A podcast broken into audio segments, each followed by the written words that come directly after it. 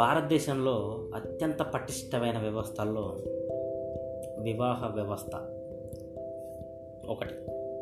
అంటే మొదటి స్థానంలో కుల వ్యవస్థ వస్తే రెండవ స్థానంలో వివాహ వ్యవస్థ వస్తుంది. అంత పటిష్టంగా ఉంటుంది భారతదేశంలో.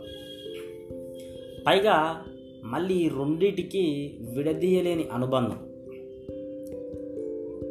ఈ కులంలో వాళ్ళే పెళ్ళి చేసుకోవాలి ఈ మతంలో వాళ్ళే పెళ్ళి చేసుకోవాలి ఈ ఆచారాలే పాటించాలి.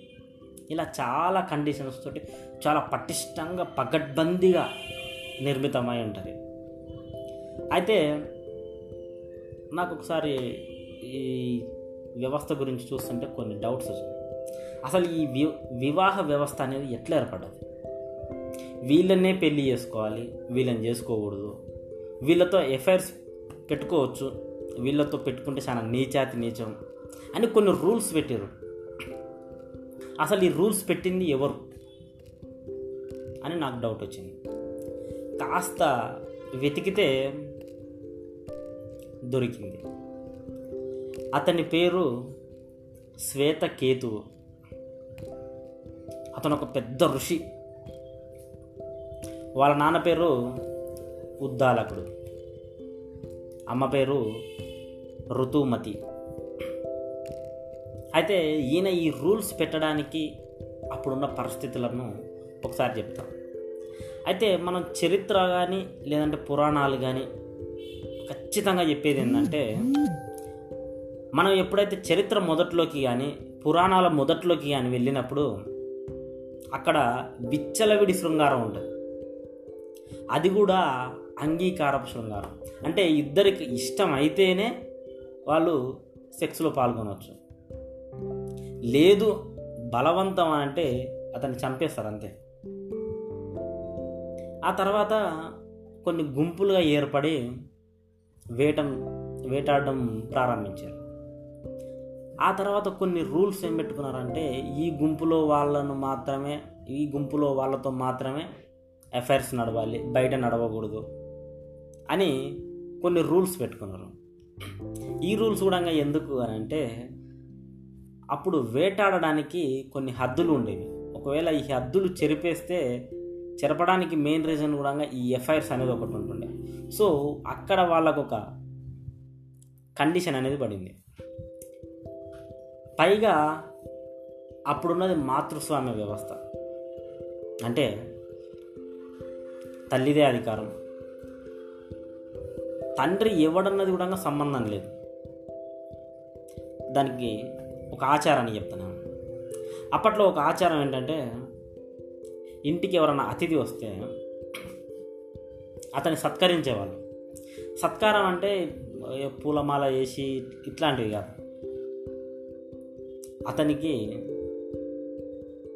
తిండి పెట్టడం వసతి వసతి చూపించడం ఆ తర్వాత అతనికి నచ్చితే అతని సుఖ పెట్టాలి అందుకనే ఆ కాలంలో అతిథిని పిలవాలంటే ఖచ్చితంగా భార్య పర్మిషన్ తీసుకొని ఉండాలి. ఇది చాలా సాధారణమైన విషయం. అందుకనే అప్పుడు తండ్రితోటి పెద్దగా సంబంధాలు ఉండేటివి కాదు. అంటే పెళ్ళి చేసుకున్నవాడే తండ్రి. కానీ పుట్టిన వాళ్ళు వేరొకరు ఉంటారు. ఇట్లాంటివి మీకు పురాణాల్లో చాలా కనిపిస్తాయి. ఈయన ఆయన పుట్టిండని చెప్పారు కాకపోతే తండ్రి పేరు మాత్రం వేరే చెప్తుంటారు. ఆయన వరం వల్ల పుట్టిండు. సంథింగ్ డిఫరెంట్ డిఫరెంట్గా ఉంటాయి. అయితే ఈ ఆచారం ఉన్నప్పుడు శ్వేతకేతువు చాలా చిన్నపిల్లవాడు అంటే జ్ఞానం ఉంది. అతను చిన్నపిల్లాడుగా ఉన్నప్పుడు వాళ్ళ ఇంటికి ఒక గెస్ట్ వచ్చిండు. పైగా ముసలోడు. ఆ ముసలోడు వాళ్ళ అమ్మను చూడగానే నచ్చేసింది. ఆ రోజు నైట్కు రమ్మని చెప్పిండు. ఆమె ఒప్పుకున్నది. కానీ శ్వేతకేతువుకు ఇది నచ్చలేదు. వెంటనే వెళ్ళి తండ్రికి చెప్పిండు.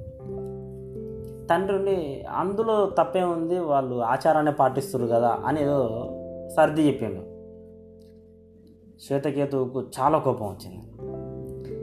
దీన్ని ఎట్లయినా సరే మార్చాలి అని గట్టిగా ఫిక్స్ అయిపోయాడు. అప్పుడు శ్వేతకేతు ఒక వయసుకు వచ్చాక ఎవరిని పెళ్ళి చేసుకోవాలి ఎవరిని పెళ్ళి చేసుకోకూడదు ఎవరితో ఎఫ్ఐఆర్స్ పెట్టాలి? ఇంటికి వచ్చిన అతిథికి ఎంతవరకు లిమిట్స్? అని ఒక గ్రంథాన్ని రాసి పడేసాడు. మామూలు చిన్న గ్రంథం కాదు. దాదాపుగా నూట యాభై అధ్యాయాలతోటి ఒక గ్రంథాన్ని రాసిండు. ఆ గ్రంథంలో కామశాస్త్రానికి సంబంధించిన విషయాలు కూడా కొన్ని అధ్యాయాలు పెట్టిండు. అట్లా భారతదేశ వివాహ వ్యవస్థను ఒక దారికి తీసుకొచ్చి కట్టుదిట్టం చేసిన వాడు శ్వేతకేతు. ఆ తర్వాత చాలా మార్పులు జరిగినాయి. అది పరిస్థితుల అనుగుణంగా కొన్ని కొన్ని వాళ్ళ పరిసరాలను బట్టి వాళ్ళ ఆచారాలను బట్టి అవి అట్లే ఉండిపోయినాయి కొన్ని కొన్ని మారుతూ వచ్చినాయి.